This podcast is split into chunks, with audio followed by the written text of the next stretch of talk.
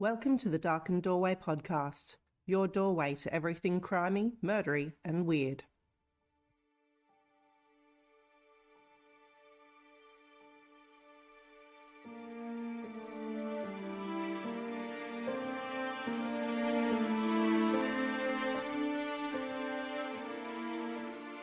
Hi, Darklings, and welcome back. Today we're going to finish off the story of Melissa Caddick and her strange disappearance.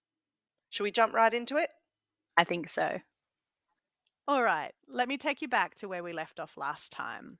Charlotte, remember we were using a fake name for her just to protect her because she's one of the victims.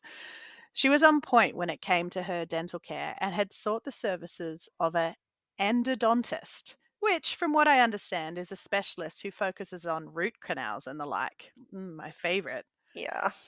So while she was sitting in the waiting room, she did what many people might do and started a conversation with another patient to pass the time. Now, these two had never met before, but during their conversation with the other patient, and let's call her Maeve because she was one of the victims too, she mentioned to Charlotte that she had given a significant amount of money to a financial advisor, uh, Miss Melissa Caddick, who she'd met while skiing in Aspen earlier in the year. What are the chances of these two meeting? Oh, I know, it's crazy. It's such a small world. Mm. So, naturally, this set Charlotte's alarm bells off. She said that she wanted to warn her, but Maeve was then called into her appointment. But thankfully, Charlotte was determined and left a message with the dental receptionist to get her to make contact, and the two actually ended up meeting later that day. So, of course, after Charlotte's little chat about Melissa, Maeve was pretty shook up and very worried about her money, since she now knew that Melissa was unlicensed and also fraudulently using another person's details. Fraudulently? Fraudulently. There we go. I struggle with the word. She was then determined to get her money back ASAP. I don't blame her. She must have broken out in a cold sweat. Oh, yes, this was her life savings. So, luckily, she was able to get Melissa to refund her $2.5 million, plus the profit of $382,000, when she told Melissa a lie of her own, where she needed the money back to buy a property. Melissa had kind of tried to convince her out of this too. She tried to work her magic, but luckily Maeve was clued up. Hmm, smart lady. hmm So Melissa possibly thought this was a smart move to give the money back to her, including the profit. Maybe she thought that maybe Maeve would be impressed and come back to her again. Or she knew that the time was coming close and that she didn't want anyone to look too deeply. Yeah, maybe. Now, this chance meeting really ended up biting Melissa in the butt because by the 14th of September, Maeve was talking with ASIC about the whole deal. Now, the ASIC investigation into Melissa truly began days before this on the 18th of September 2020. This investigation was led by project manager Isabel Allen. She had joined the ASIC investigation department just a few months before in March 2020. So, this is a pretty big case considering. hmm But it seems she was on the ball, having put together a lot of the pieces of Melissa's activities and formed the view that not only was Melissa acting without a license, but that everything she was doing was also completely fraudulent. Information gathered from banks and investors indicated that Miss Caddick had never transferred her clients' funds into trading accounts and had never engaged in trading on their behalf and had used their money for her personal benefit. Hmm. On the 9th of September, ASIC applied for a search warrant, which was granted under the Crimes Act on Melissa's home, safety deposit boxes, on her person, and it also allowed them to put a freeze on her bank accounts. The search warrant was executed by the federal police as it was under the federal agent Amelia Griffin's name. Now, I have to say the federal police appear to have been really respectful with this search, allowing her son to make sure he was able to go off to school okay and searching the cars first so he was able to be actually driven there. They allowed him to have breakfast by searching the dining area early, and then the full search team only arrived once he'd been taken to school, so they were actually quite considerate about it. So at 6:07 a.m. on the 11th of November 2020, federal agent Amelia Griffin in the company of 7 AFP officers, which for non-Australians is the Australian Federal Police, banged loudly on the front of Melissa and Anthony's door. She called out, "Police, search warrant," and shortly after a shocked Melissa answered. The search took place in the early hours to make sure Melissa was home, which meant that they could get her devices off her and search them and took away a few for further investigation. So this is like her mobile phone and stuff. Yeah, and her laptop and stuff she might take with her to work. She was also handed a copy of the search warrant and a document outlining her rights, which, while she was reading these, more officers actually came to assist with that search. It must have been so intimidating. Yeah, her whole house would have been full by that time. Yeah. Well, it was a very big house, so maybe not. It might have been just the living area. so, yeah, um, having all of those uniformed officers turning up and going through all of your personal stuff would be so invasive and disempowering. oh, yeah, it would be terrible. And they're not nice with your stuff either. Like, they actually will throw it around because, you know, search warrants. Mm. Maybe not the fancy jewelry stuff. You wouldn't want to scratch it. Anywho, the Caddick home and cars were thoroughly searched, and by the end of the day, heaps of designer clothes, expensive jewelry, and cash in different currencies had been seized. The search of the premises and the cars was completed at 12:25 p.m. with the digital search of all of Melissa's computers going on until 6:22 p.m. By the time the search was completed, six AFP agents, five ASIC officers, and two forensic computer specialists had been involved in the search. And a partridge in a pear tree. Sorry, That was beautiful. that may be cut. yeah, apparently, while this was happening, Melissa and Anthony were both present and were often seen outside in their backyard drinking coffee and smoking cigarettes. Melissa even had a protein shake. Melissa even had a protein shake at one point. You know, got to keep your protein up. It seems like the officers did make a lot of accommodations for the Caddicks during this search, but several months later, her family, in particular Anthony and her mother Barbara, did claim that Melissa was mistreated by officers and actually went so far as to directly blame the ASIC project manager for her supposed death. Was Barbara in the house during this search, though? Mm-mm, no, no, it was just Anthony and Melissa. Okay, so maybe she was more just upset about the whole situation. Maybe, maybe. I think they also went after them financially too. They were blaming the um, ASICs for it and wanted to go Ah. after them financially. So these are people that are pretty desperate at this point because they're not going to have all of their money either. Yeah, I guess their retirement's looking very different at this point to what they were expecting. Very, very different. Okay. So I do have to tell you about Anthony's very touching song uh, that he wrote about this whole experience. Um, remember, he's a DJ and, you know, music man. You know, he's legit. He also got himself into quite a bit of trouble for this because he makes all sorts of claims in the song about how Melissa was mistreated and how they got there at 5 a.m., which they didn't. Uh, he also mimics the ASIC officer saying, This is so funny. Like, there's this piece in the song uh, where he goes, Yeah, we don't have any proof, but we'll get it soon. Like, and the beginning of the song starts with him snoring and then knocking on the door, Open up, it's police. And these funny voices being used. It's, yeah, I'll sing it for you. It's a beautiful song. Mm, okay, yeah. okay, but wait. it's, it's seriously interesting. Okay, but wait up. One of the lines is fabulous though. You don't have to stay, Mr. Koletti. We're going to turn your wife's head into spaghetti. Yeah. yeah, it's uh, it's spectacular. I'm really glad he's a hairdresser as well. Why? Well, just I'm not sure if that's quite Eminem standard. Nah, I'm putting it straight on my play playlist right now. Like, yeah, no, I'm not. It's no, no, no. not. It's not not because it's not good or anything. It's just not my style of music. Yeah, Mm. yeah, same. That's that's why. So Anthony, he um, also makes some very interesting comments through some of his uh, interviews as well, which happens, uh, you know, just after um, after this investigation um, and after Melissa goes missing, which we're about to Mm. get to. But uh, this is too good to to leave because remember the foot.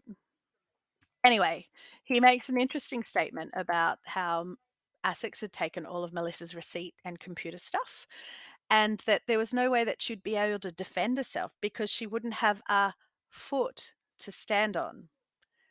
Isn't the saying wouldn't have a leg to stand on? Not Hmm. Yeah, I'm like, I was thinking that's not the saying. The saying is you don't have a leg to stand on. It's Yeah, not a foot to stand on. interesting. That's Mhm. really Mm. interesting.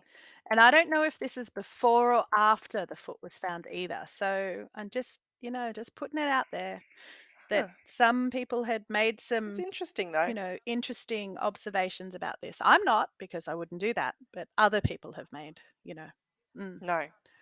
mm, Mm. those people. those people.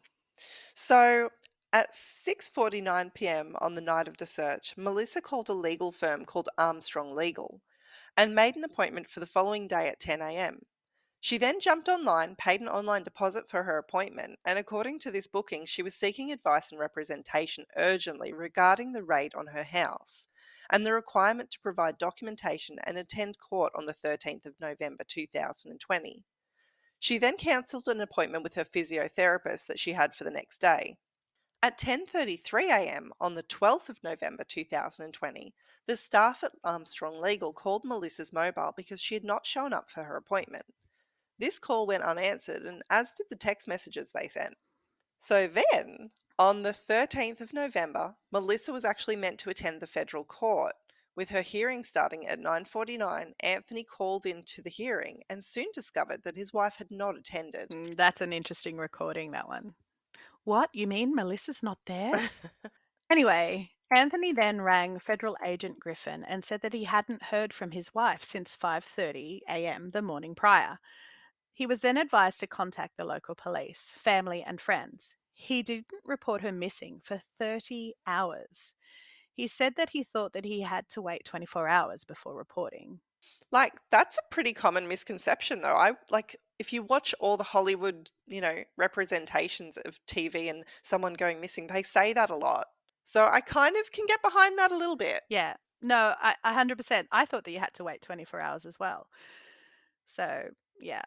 But what he did next, um, he drove around his local area in his Audi with all the windows down, playing his beautiful music uh, that he'd written prior, uh, in the hope to draw out the, you know, Melissa from hiding from the local area with his beautiful music. How how does that work? Does he like like I'm sorry, he was gonna draw her out with his music? Could you be like the music? It calls to me. Sorry. No, I think what he was thinking, and this is what he said. he actually said that he thought that she was so, um, like she might have been so discombobulated. It's not the word he used, but that he'd draw her out like, you know, a bit of the Pied Piper, letting her know that it was safe to come out. And it was him and only him. So, you know, That is an interesting search tactic. yes, yes. So not calling out her name, just playing music, and she would know instinctively that that was his oh, music. Or he might have called out a name. I, I don't know. But there was very loud Yeah. music. And I'm just thinking, Okay. like, if the neighbors had have complained about that very loud music and the weirdo driving around in the bright blue Audi, um, then maybe the search would have started much, much sooner too. Because That's true. that's that's a lot. I don't really get that though. That raises a lot of questions for me. Like, why hadn't he noticed that she was missing earlier? Like, I call my husband before I go to sleep, or especially before a scary thing like attending a federal court as a defendant. And why didn't he start by calling the family and friends? He never did. Like he seriously, during that period of time that she'd gone missing, he didn't call family and friends at all. Not even her the worker either, the admin person. Isn't that the first place you look? One hundred percent. But you know, that's that's where I would look anyway. And they did say that they did think that maybe Anthony didn't do that because he was a little bit fearful of getting in trouble from Melissa too, from the way, you know, their relationship was. He was fearful to act. So he didn't. He didn't act. The family didn't even know that she'd been raided either or that she was under question. Wow. Maybe because they were the victims, Mm. but you know. That is crazy. That would have been an Mm. awkward conversation. So apparently, she did say she was going to see a lawyer in the city on the 12th, and she was potentially staying in a hotel overnight so she could go to court in the morning. But yeah, it is a bit odd. Yeah, it's super weird. Well, it gets a bit weirder. So Anthony called the Rose Bay local police station and told them that Melissa was missing, telling the police that she'd left the previous morning in her gym clothes. The police advised he sounded calm and insisted he didn't have time to come down to the station to make a report. He was a bit busy. Okay, that is weird. yep. So, Anthony's report, not sure if they eventually managed to get him to come down to the station or not. It sparked a huge police search covering land, air, and sea, with no signs of Melissa turning up or contacting her family or friends. Some interesting stuff came out of these searches. Police gathered a ridiculous amount of CCTV footage to see if they could track where Melissa went. But interestingly, it wasn't what the police saw on the footage that was of interest to them, but rather what wasn't there, because there was no footage of Melissa at all. The CCTV footage wasn't working in Melissa's house because ASIC had taken the hard drive and so it wasn't recording. I wonder if Melissa took advantage of this fact at all. But it's weird that there wasn't other, like the neighbors all would have had CCTV footage, surely, in um, Dover Heights. You would think. So, the police also interviewed all of Melissa's investors to see if they had any ill intentions towards her and may have harmed her, but this also turned up no leads.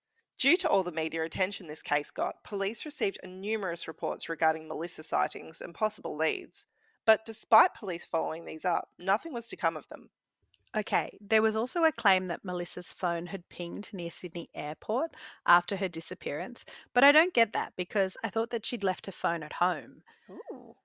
But remember, though, that she'd used private planes Mm. before and she was apparently learning to fly. So, And if, like, just hypothetically, if you were leaving the country, I would probably leave my phone at home because of pings. that would make sense. Not saying that's what happened at all. I'm just, I'm just thinking. Hmm hmm So also there there seems to be some discussion about that she may have known that the raid was coming as well. Anthony sort of claimed that there was like 30 people, I like that, like 30 people that knew beforehand, like the people in the street. And also Melissa had been using shredding companies too.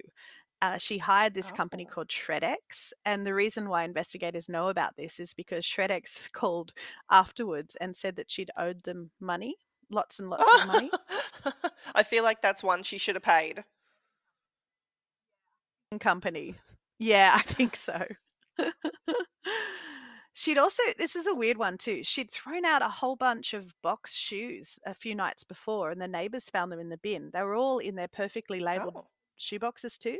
So in the bin, I, I don't know why you would throw out all these beautiful shoes, but anyway, she did. Maybe, maybe if she had the shoes, they thought that maybe that was outside of her, you know, ability to finance. So she got rid of those small amount of shoes, and that would fix it. I don't know. Maybe. all better. All better. Mm, all better. I also want to point out too that Anthony and Melissa got matching toe tattoos earlier in the year. Yes. This woman was a meticulous planner. She would have had to have had an out. Like, You would think. it doesn't make sense to me that she wouldn't have planned. Yeah. So, ASICS had put a freeze on her accounts and on travel the day before, but this wouldn't have stopped a cashed up Melissa. Do private jets always lodge all of their flight and passenger details? Mm. I have questions. And there was a safe deposit box that was raided, and it had a MacBook with a post it note on it that said, Today is going to be a good day. That's a bit odd. And there were Hmm. thousands of dollars of foreign currency there too in this safe deposit box. How many other safe deposit boxes do you think that she might have had? I would love to know. Maybe in some of her investors' names that they didn't even know about because she had all of their details too to set up accounts and stuff. And she forged her husband's dad's Justice of the Peace signature. Yeah, this is one resourceful woman. On the 21st of February 2021, there was the first break in an otherwise pretty lacking search. Those teens discovered that human foot in a sneaker on the far south coast beach. It was a fancy ASICS sneaker, imported from Israel, we later discovered. Three months after Melissa went missing, these environmentally minded campers almost threw out the shoe as one of them flipped it over to chuck it in the bin. He noticed some flesh and bones dropping out and called the police. Oh, gross. That's ugh. The smell wouldn't Yeah. have been amazing either. No, no, it would not. Interestingly, around the same time, more human remains were found in the same area, including a torso that had a belly button, plus some other bones. But unfortunately, the torso belonged to a missing scuba diver, and the bones were animal bones. DNA confirmed that the flesh found in the shoe belonged to Melissa Caddick. So, this beach is 400 kilometres from Melissa's Dover Heights home, and it is three months later that this shoe is found. This beach also just happens to be the beach that Melissa visited on a school excursion when she was young. Coinky dinks! I think not. So let's talk about goose barnacles and floating shoes and sea currents and decomposition. So, there is a section of waterways near Vancouver that has had about 15 to 20 shoes with human feet wash up for years and years. And because so many were turning up, they actually did a bunch of research into it. They discovered that in 2007, sneaker designs changed significantly and became really floaty. So, when bodies fell into the ocean through misadventure or suicide or, you know, mob stuff, what? Nothing anyway. they tend to sink initially, but then they get munched on and beaten around on the ocean floor with the currents. The crabs and other critters tend to focus on the soft bits first, and the feet float up a bit with the sneaker strapped on, and the ankles are a weak point. They tend to give way at that ankle point, and then the shoes with the feet inside float up to the surface. While they are on the bottom of the ocean, different things start to grow at different rates. And then, when they are floating on the surface, other species colonize them, such as goose barnacles and they grow at a particular rate too. So you can actually tell how long and where the foot has been. Yeah, science. Science is amazing. Science, bitches. this is really important in Melissa's case, as the foot was quite decomposed, but there were only a few young goose barnacles on the shoe, so it's thought that it had only been floating on the surface for about three days. Maybe the foot was caught on something in deeper part of the ocean and only floated to the top just before it was found. The coroner's report via an ocean current expert suggests that it was possible that Melissa committed suicide by jumping into the ocean near her Dover Heights property, and it is plausible that her foot took three months to make it 400 kilometres to the beach. It also says that it's unlikely her foot was cut off surgically because she wouldn't have survived the infection or blood loss, but the foot was too decomposed to conclusively rule this out. Yeah, and it's not like she would have had money to pay a surgeon privately to do this or anything like that. Um, so, 3D printing, great prosthetic feet. What? That's not what the coroner's report said. Stick to the facts. No, it's not. no. Hey, I'm just I'm just saying what people are thinking. Well, yeah, you can read them all on the internet. There's so many conspiracy theories out there. There are so many.